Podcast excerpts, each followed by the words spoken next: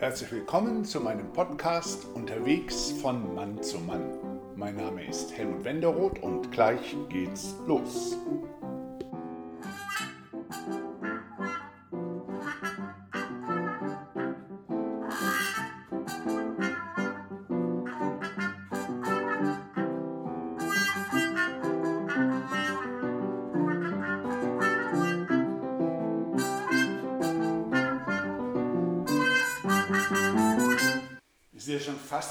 Für mich selber so ein kleiner interner Witz, dass ich nicht mehr weiß, welche Folge es ist. Deshalb sage ich jetzt die nächste Folge von dem Podcast ähm, Unterwegs von Mann zu Mann. Mir gegenüber sitzt Oliver. Ähm, Oliver hat mich durch ein, wie ich finde, sehr schönes Haus geführt, in ein sehr schönes Zimmer unterm Dach. Oliver sieht sehr entspannt aus. Und ähm, was mir eben aufgefallen ist, du hast so eine interessante Gürtelschnalle, aber darüber will ich auch gar nicht so, so doll mit dir reden, sondern über etwas anderes, ähm, eine Erinnerung. Wir haben uns ja auch kennengelernt, da oben im Wald bei den ZIPAT-Seminaren. Und ich habe, wenn ich als, als ich jetzt nochmal an dich gedacht habe, dich vor mir gesehen, versunken Gitarre spielen. Und so möchte ich anfangen. Ich habe bei uns zu Hause im Schlafzimmer an der Wand haben wir einen Spruch an die Wand geschrieben, der heißt, zahme Vögel singen von Freiheit, wilde Vögel fliegen. Ich selber würde mich immer als zahmen Vogel bezeichnen, weil ich eher von der Freiheit singe und so weiter. Wenn, äh, äh, was würdest du sagen, Oliver? Bist, bist du einer von den zahmen Vögeln, die von Freiheit singen oder von den wilden Vögeln, die fliegen?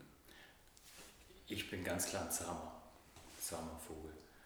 Also äh, klar, äh, denke ich mir immer so, ich, ich, ich wäre gern wild oder es hört sich aber irgendwie ähm, in meinen Augen, äh, meinen Ohren irgendwie auch manchmal toller an, aber äh, also gerade als du die Frage schon gestellt hast, war mir schon eigentlich am Anfang klar, wie die ehrliche Antwort wäre. Mm. Und dann, also so ein zahmer Vogel, kann, hast du noch Lust, ein bisschen mehr über ihn zu erzählen? Auch im, im Hinblick auf dieses Zitat singt von Freiheit, also wovon, äh, doch ich meine, du hast auch gesungen, du hast nicht nur Gitarre gespielt. Ja. Wovon, wovon singst du, wovon handeln deine Lieder? Wer bist du, wenn du singst? Mhm. Das weiß ich auch nicht genau. Mhm. Und das, das ist auch das, was es so für mich so anziehend macht. Also wenn ich singe, singe ich entweder ganz einfache Lieder, also Mantren oder Mantra-ähnliche, ganz, ganz einfache Lieder. Und ich habe auch mal ein paar Lieder selbst geschrieben, aber das ist nur eine, eine Handvoll. Und die sind eigentlich auch sehr einfach. Mhm. Eigentlich. Aber Lieder selbst geschrieben, das ist ja schon hochspannend. Ich hab, muss direkt an eine Schauspielerin denken, mit der ich im Moment sehr gerne zusammenarbeite die habe ich kennengelernt und, äh, und dann sagte sie mir auch, dass sie mehrere CDs herausgegeben hat. Und dann fragte ich sie, was machst du denn für so eine Musik? Und dann sagte sie, traurige Musik. Deine Lieder, die du geschrieben hast, waren das traurige Lieder oder waren das Liebeslieder? Mm, traurig nicht so wirklich, aber bestimmt eher ruhig und vielleicht von der Grundstimmung eher melancholisch mhm. so. Ähm, und waren auch eher jetzt getragen, mehr getragen als schnell und lustig. Und das sind auch meistens die, die, die Sachen, die ich gerne spiele. Also ich spiele lieber und singe lieber ruhigere, bisschen melancholische Lieder, nicht so sehr schnelle oder lustige. Manchmal mhm. schon, aber dann muss ich schon in einer besonderen Stimmung sein. Das heißt, wenn ich das jetzt so nach den gängigen Genres, mit denen ich auch so meine, meine Plattensammlungen und so einsortiere, äh, das ist, ist es dann so Singer-Songwriter-Stil. Ja, ja. Und wie darf ich mir das vorstellen, wenn du singst? Singst du lieber für dich alleine oder versammelst du auch schon mal Menschen um dich und sagst so, ihr Lieben, ich singe euch was vor? Ähm bin lieber mit anderen Menschen, aber weniger, dass ich vortrage, sondern dass ich dann zusammen singe. Also so. in der Vor-Corona-Zeit habe ich auch häufiger so Mantra, Meditationsabende gemacht, wo ich dann halt mit mehreren Leuten gemeinsam gesungen habe. So, das fand ich eigentlich immer, oder finde mhm. ich immer am schönsten. Mhm. So dass ich das, also wenn es hier war, dann habe ich es angeleitet, aber ähm, nicht in dem Sinne, dass ich jetzt vortragen darf. Mhm. Wir haben vorhin ich glaube, in Keschheit haben wir das auch mal gemacht, aber ich. Meine auch, ja, ja. Und wir haben eben ja so im Vorgespräch ganz kurz, hatte ich dich ja gefragt, ob du Kinder hast. Und da fiel mir ein, wie vor Corona, der, der Satz oder das Wort wird ja jetzt oft gesagt, da, es gibt so eine Tradition in meinem Freundeskreis, dass wir zu Pfingsten fahren wir auf einen Bauernhof mit so ungefähr so 15 Menschen. Und da sind auch einige wirklich leidenschaftliche Sänger und Gitarrenspieler dabei. Und den Kindern war das oft peinlich, wenn wir gesungen haben. Die sind dann so, also man merkte richtig, die waren so, die waren irgendwie so körperlich berührt davon und sie mochten das nicht. Ist, wie, wie machst du da ähnliche Erfahrungen mit deinen, wie, wie ist das, äh, dein Kind oder deine Kinder, hören die dich gerne singen? Ähm, ich glaube, inzwischen passt das auch wieder eher in die Peinlichkeitsfraktion. Wobei bei meinem Großen vielleicht schon nicht mehr so, das, das, das weiß ich nicht so, so richtig. Aber gerade bei den beiden Jungs, als sie kleiner waren, also so mit bis maximal sechs, sieben Jahre, waren die total gerne bei solchen Sachen dabei. Mhm. Dann saßen die oft bei meiner Frau auf dem Schoß, haben auch vielleicht mitgesungen und fanden die Stimmung ganz schön und waren immer gerne dabei. Und dann ist das irgendwann gekippt und dann fanden sie es eher peinlich. Mhm. Und ich glaube jetzt so, also unsere große Tochter, die wohnt schon nicht mehr hier, aber da war das mal irgendwann so, dass sie bei uns zu Besuch war und ich habe gesungen und da sagte sie, ach wie schön, das mal wieder zu hören. So, ah, wie schön. Also, ja. als, also so, hm, vielleicht kommt dann auch irgendwann ein Alter, dass das wieder zurückkommt. Aber ich weiß auch noch, wie, wie schön und berührend das war, als sie klein waren, wo sie so einfach so gern dabei waren, wenn, mhm. das, wenn sowas war kann gut was mit dieser Umbauphase Pubertät so zu tun haben. Ich weiß jetzt gar nicht mehr, wie alt die so waren, aber ich weiß noch, dass hm, Gabriele, die Sängerin, dann immer schon gewarnt hat, hat gesagt, ihr könnt, wenn ihr wollt, wir sitzen jetzt am Feuer und singen ein bisschen, wenn ihr wollt, könnt ihr ja spazieren gehen oder sowas in der Art. Die Heldenreise, auch ein ein Thema, was ich bei allen von diesen Interviews anspreche. Und jetzt, am Wochenende, ist was ganz Kurioses passiert. Ich war, hatte eine lange Autofahrt in Hunsrück zu meinen Eltern und habe ähm, auf dem Heimweg einen Podcast gehört, wo ein Hamburger oder inzwischen, glaube ich, Berliner Musiker Matze, Matzes Hotel heißt der Podcast, und der interviewte diesen Benjamin von Stuckrade Barre, den mhm. einen Mann, den ich sehr bewundere, ein sehr schneller Denker und sowas. Und der Stuckrade Barre sagte dann irgendwann so, der redete insgesamt sehr getragen, ganz, ganz anders, als ich ihn in Erinnerung hatte, und sagte, ja, und dann ist das ja auch eine Heldenreise. Und da wunderte ich mich total und es gab vor ein paar Wochen schon mal, wo ein, ein Mann, den ich entfernt kennengelernt hatte, von seiner Heldenreise sprach.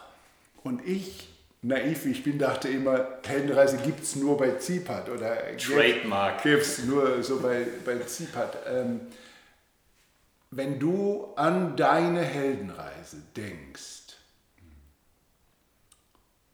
hast du Lust, ein bisschen zu erzählen, wo du da im Moment bist? Wenn alles irgendwie eine Heldenreise ist? Bist du am Anfang, in der Mitte? Wo befindest du dich auf deiner Heldenreise oder ist sie, würdest du sagen, sie ist beendet? Beendet ganz sicherlich. Ähm, mittendrin und immer wieder, immer wieder neu. So. Also ähm, ich könnte jetzt auch nicht sagen, was genau jetzt meine Station ist. Ähm, also auch wenn ich jetzt die Station seit der expliziten Heldenreise in Kescheit vielleicht manchmal benennen kann. Mhm. Aber das ist, ähm, aber jetzt im Moment kann, könnte ich noch nicht mal sagen, ja, das ist jetzt gerade mein Thema oder meine Station, aber ähm, ich bin sehr sicher, dass das ganze Leben oder mein ganzes Leben sowas wie eine Heldenreise ist. Auch wenn ich mich manchmal nicht so heldenhaft fühle, aber das gehört, glaube ich, auch mhm. dazu.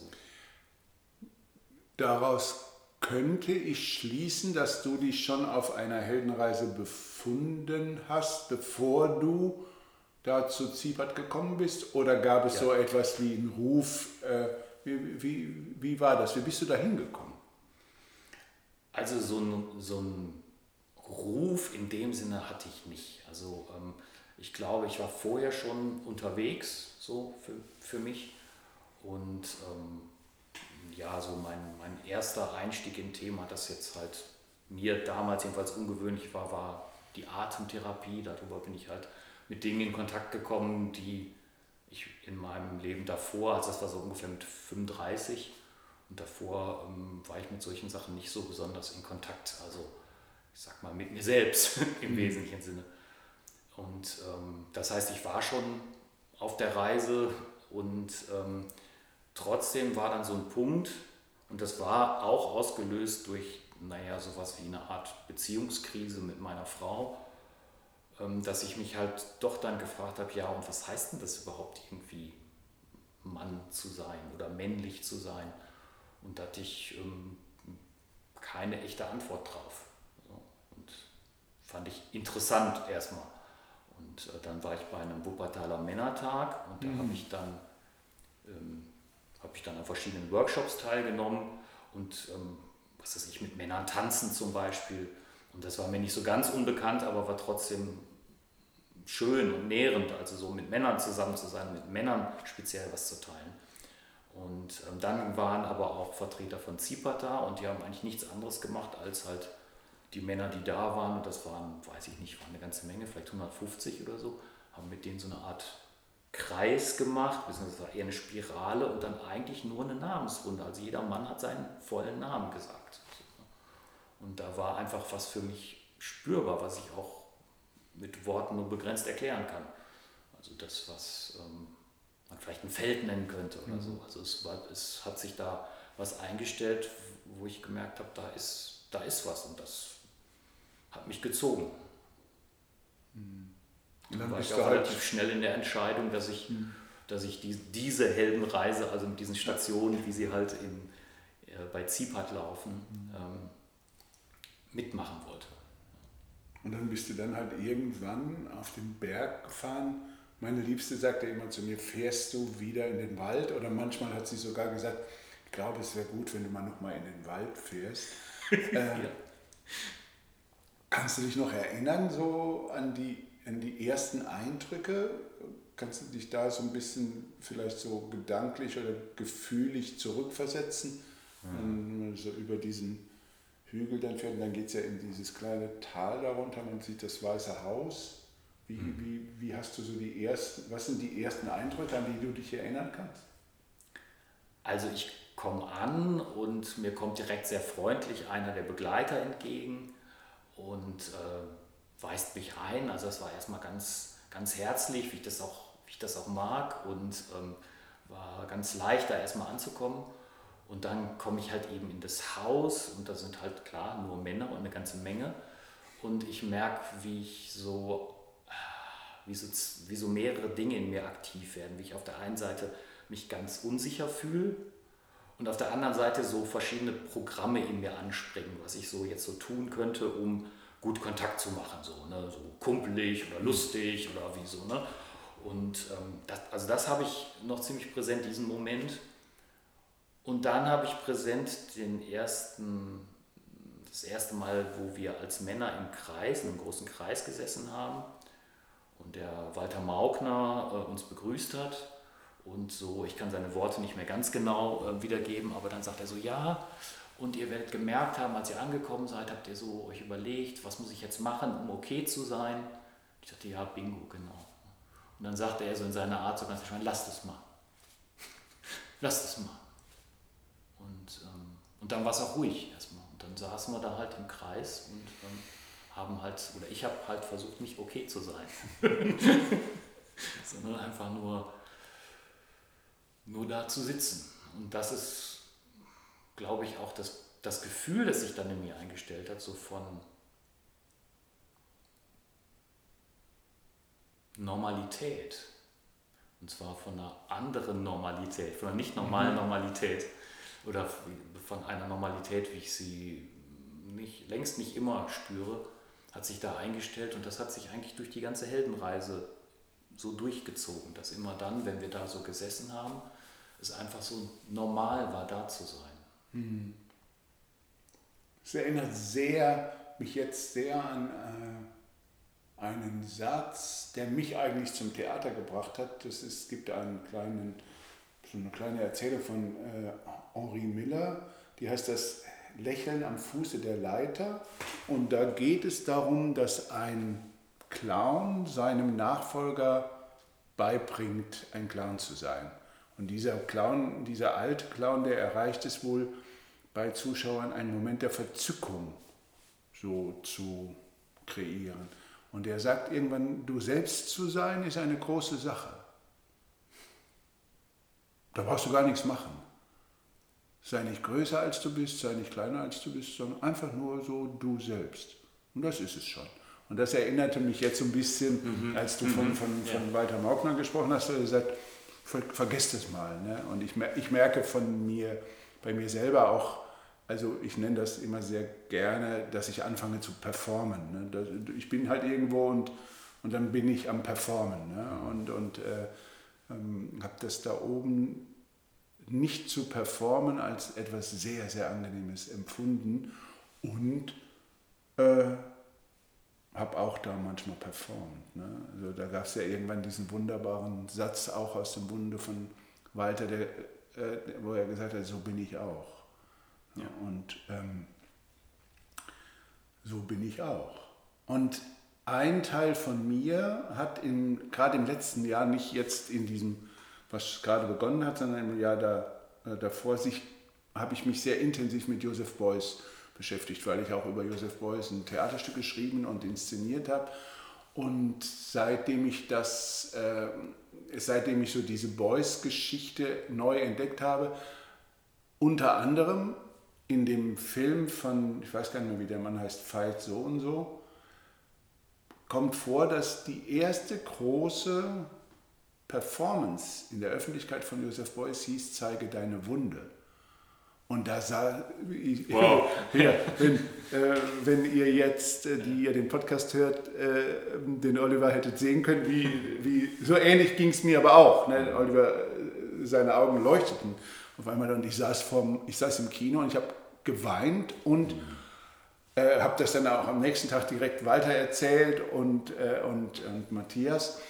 Ähm, aber das nur so am Rande. Durch die Beschäftigung mit Joseph Beuys bin ich auf ein kleines Experiment gekommen, äh, was ich jetzt schon ein paar Mal bei den Podcast-Interviews gemacht habe. Ich versuche mal, und ich hoffe, ich mache es, äh, sie fallen mir alle ein, nochmal die einzelnen Aspekte der Heldenreise, die einzelnen äh, ähm, ähm, ja, Archetypen sozusagen.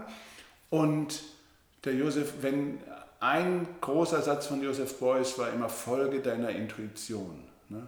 Und ich will dich einfach nur so bitten zuzuhören und wenn deine Intuition, wenn es irgendwo einhackt und dann kannst du sagen, ja, da war was, das war vielleicht wie für mich geschaffen oder wo, ich, wo irgendwas Besonderes passiert. Mhm. Wir haben begonnen mit dem Heiler, dann kam der Vater, die Beschäftigung mit dem Vater.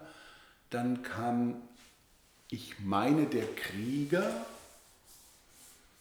dann der wilde Mann, mhm. der Liebhaber, der Mystiker und der König. Ich sag's dir nochmal und guck mal, oder will ja, oder und beim, Ja, und jeder hatte so für mich so seine Besonderheiten und wieder so gar nicht so vornehmlich, weil da Dinge gesagt wurden, die ich noch nie gehört habe so, oder mit denen ich mich auch noch nie beschäftigt habe. Und trotzdem haben sie immer was Besonderes berührt. So. Also beim Heiler, das, diese, ja, die Frage nach der Verletzlichkeit zeigt deine Wunde, deswegen mhm. hat das gerade das Zitat so schön gepasst. Ähm, zum einen wirklich hinzuschauen, was, was ist denn das, von dem ich glaube, dass es mich verletzt und von dem ich glaube, dass ich es beschützen muss. Ne? Und ähm, naja, was, was, was, was ist denn das so eigentlich? Und ähm, ja, bei mir hatte das zum Beispiel, hatte das einen Aspekt, dass ich es da so gemerkt habe, wie sehr ich durchs Leben laufe und eigentlich glaube, naja, zu dieser Gilde der Männer gehöre ich eigentlich gar nicht dazu. Da gehöre ich gar nicht dazu. Und wenn, wenn ich irgendwie dabei sein will, muss ich so tun, als wäre ich ein Mann. So, ne? Und ähm, ja, und interessant war aber auch zu sehen, dass ich damit nicht alleine war, so, sondern dass es, ähm, ja, das war vielleicht dann auch, weil es auch das erste, die erste Station dieser Heldenreise war, überhaupt bei diesen Dingen immer wieder auch zu sehen und zu hören, naja, du denkst so, du bist so mit diesen Dingen alleine und so besonders in deinem Schmerz. Das stimmt natürlich in gewisser Weise, aber auf der anderen Seite ist es doch so ähnlich überall. Und das ist auch wiederum unheimlich, war für mich unheimlich beruhigend. Ja, ich dachte gerade auch, so hat so was Erholsames. Absolut. Zu merken, ach ja, ich bin damit nicht ganz alleine. Ne? Ja, und damit verliert es ja an Drama, so ne, um jetzt beim Bühnenbild ja. zu bleiben. Es ist ja dann ist es kein Drama mehr, sondern hey, es ist normal und ja, verschiedene Männer haben verschiedene Geschichten und ähm, ja, meine ist eine davon. Mhm. Und dennoch ist es eine ganz wesentliche und auch die erste und ich würde auch immer noch sagen, die wichtigste Station in der kleinen wie in der großen Heldenreise, sich seiner Verletzlichkeit und seiner Verletzung bewusst zu sein. Mhm. Du hast eben was finde ich, hochinteressantes gesagt mit diesem, da würde ich gerne noch was von dir hören, von dem, du, du sprachst von der Gilde der Männer, mhm. wo du dich auch nicht so richtig zugehörig ja. fühlst. Kannst du da mehr so zu sagen? Also was, also wie, wie, was zeichnet diese Gilde so aus?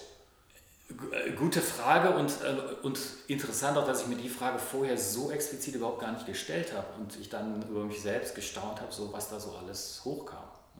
Also ich bin halt groß geworden mit, ähm, damit, dass ich nicht besonders hervorragend in Sport war, schon gar nicht so Fußball und sowas. Ne?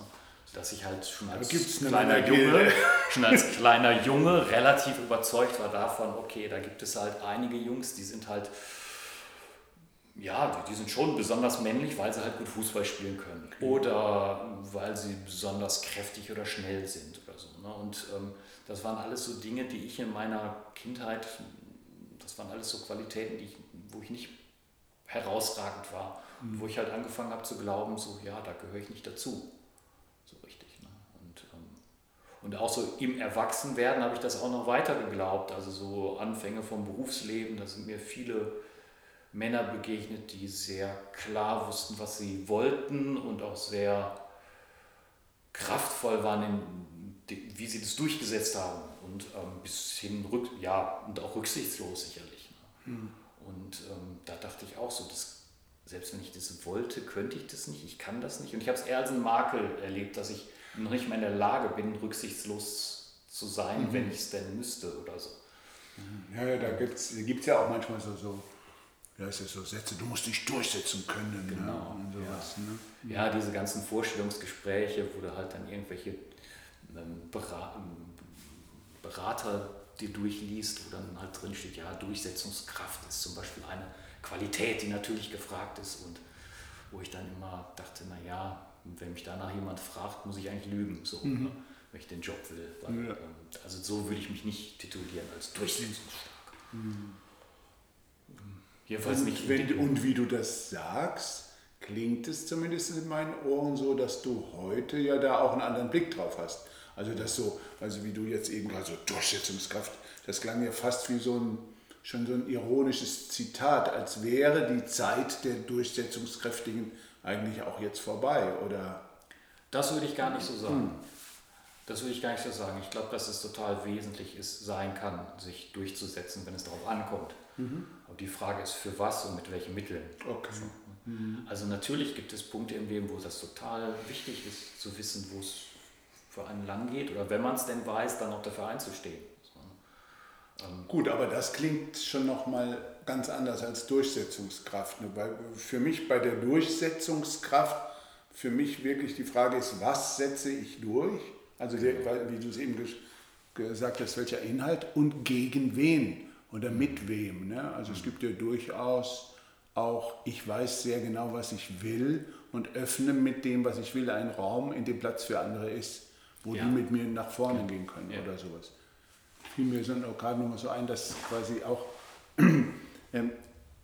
eine der entscheidendsten Rückmeldungen an mich äh, in dieser Zieperzeit war, du scheinst Mitgefühl neu erlernt zu haben. Ne? Ich würde schon sagen, ich hatte das vorher, also ich kannte, mhm. die, kannte die Vokabel und, und konnte das auch so ja, spielen oder performen, aber es wirklich, wirklich tiefes Mitgefühl habe ich, glaube ich, auf der Heldenreise gelernt oder hat sich so in meinem in mein Geflecht irgendwie so einge, eingearbeitet. Gibt es sowas von dir oder vielleicht äh, auch so, wenn du an Freunde, Bekannte, deine, deine Frau, mhm. Menschen denkst, die dir was zurückgemeldet haben, hat dich, hat dich die Reise verändert?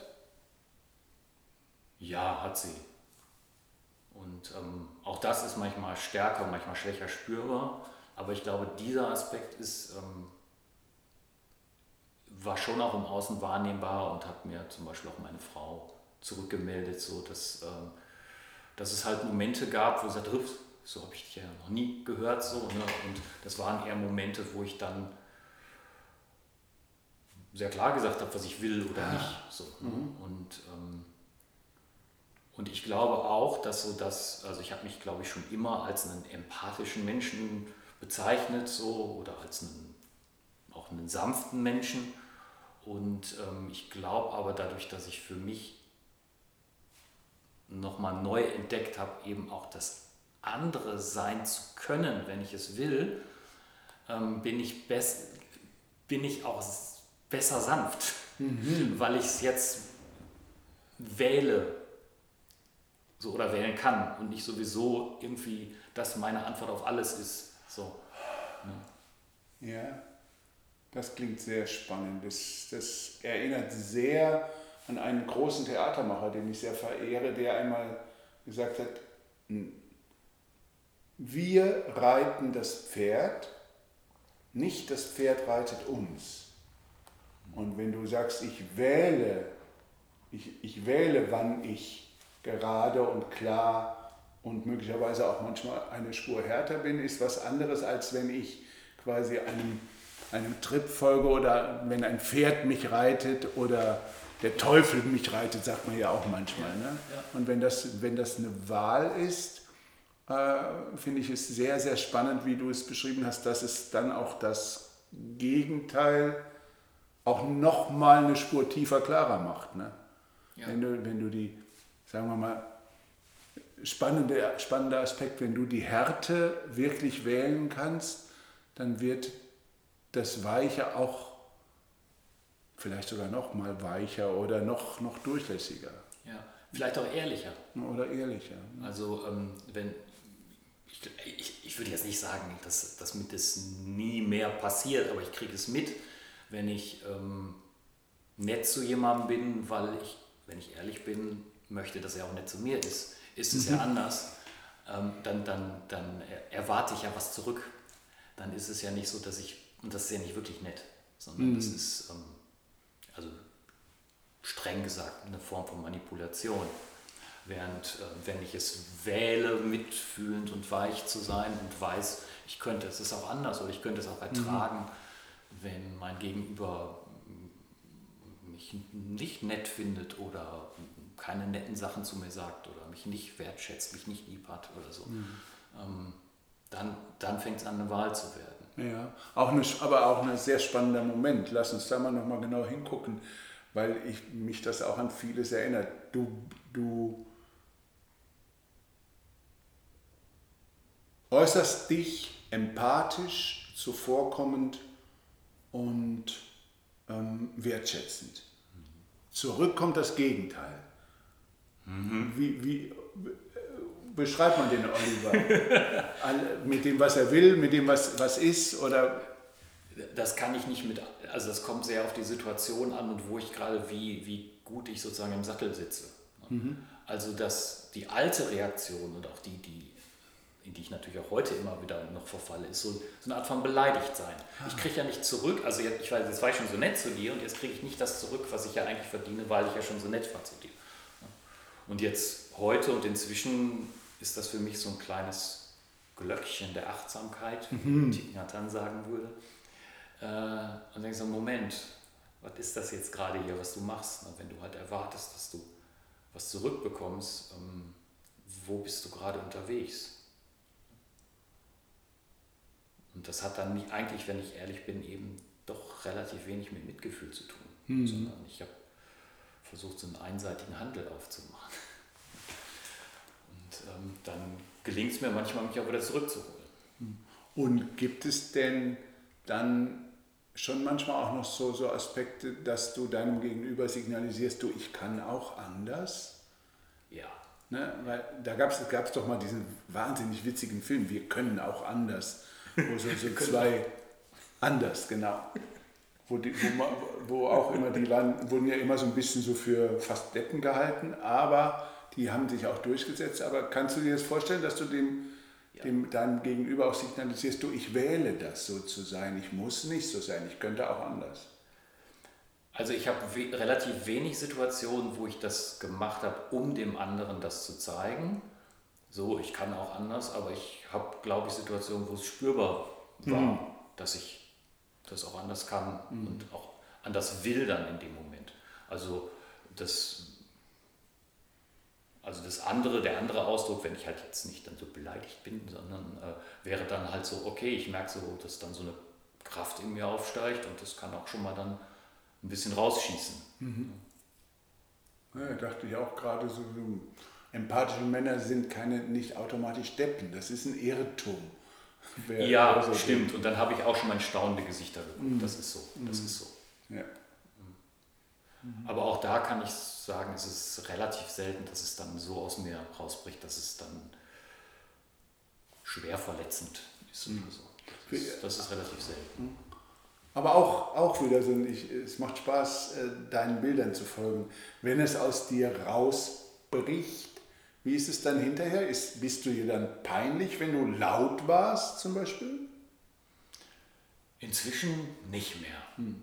Oder dann ist mir das wirklich noch peinlich, wenn es dann, wenn ich so, wenn es so wiederum ins andere Extrem gegangen ist, dass ich tatsächlich beleidigend war oder so. Hm. Oder, Aber ähm, sowas kommt schon noch vor, oder?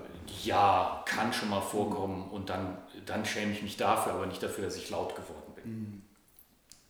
Hat bestimmt auch damit zu tun, dass ich, dass ich eine Frau habe, die das sogar sehr begrüßt, wenn ich laut werde und die sogar Spaß daran hat und mhm. mich dann immer da drin eher bestärkt. ja, ist so schön. Ja, ja. Mhm. also da, da, durfte ich das die Jahre über auch immer wieder sowas wie üben. Mhm. Ich dachte gerade so, dass es vielleicht spannend ist, ähm, ich weiß nicht, wo ich es gehört habe, vor, ist auch schon ein bisschen her, ähm, dass es vielleicht spannend wäre, mal ein paar nicht, nicht so doll beleidigende Schimpfwörter zu sammeln. Weil ich merke auch immer so, dass mein Repertoire an Schimpfwörtern so mittel ist. Also so, ich hätte gerne noch so passendere Schimpfwörter. Und ich habe mal, äh, ich bin in Hamburg. So wie Rübennase. Rübennase oder ich weiß, ich bin mal in Hamburg spazieren gegangen und da sind so zwei Jungs mit dem Fahrrad gefahren und der eine, der hinten war, sagte dann, wo geht's denn lang? Ich weiß nicht, wo es lang geht. Und dann sagte der vorne, nach links, du Fisch. Und, dieses, und ich ärgere mich immer, dass mir das in den richtigen Momenten nicht einfällt, dieses nach links, du Fisch. Ne, und, und irgendwie, äh, also es ist, äh, ja, ich, ich, ich glaube, ich, äh, es ist gut, wenn ich das nachher, wenn ich es nochmal anhöre, bevor ich es äh, schneide, dass mir das nochmal einfällt, dass ich vielleicht mit äh, in Zukunft auch mit Männern noch ein paar Schimpfwörter sammle. Und deins war Rübenkopf? Rübennase. Rübennase, du Rübennase. Ganz am Ende, du Rübennase, möchte ich äh, etwas noch, ähm, noch ansprechen, was ich auch in diesem Text so geschrieben habe. Und das ist einfach, es ist eines meiner Lieblingszitate der Weltliteratur von Ödön van Horvath, dieses Eigentlich bin ich ganz anders, ich komme nur nie dazu. Was macht das bei dir, wenn ich, du das hörst? Eigentlich bin ich ganz anders. Ich komme noch nie dazu.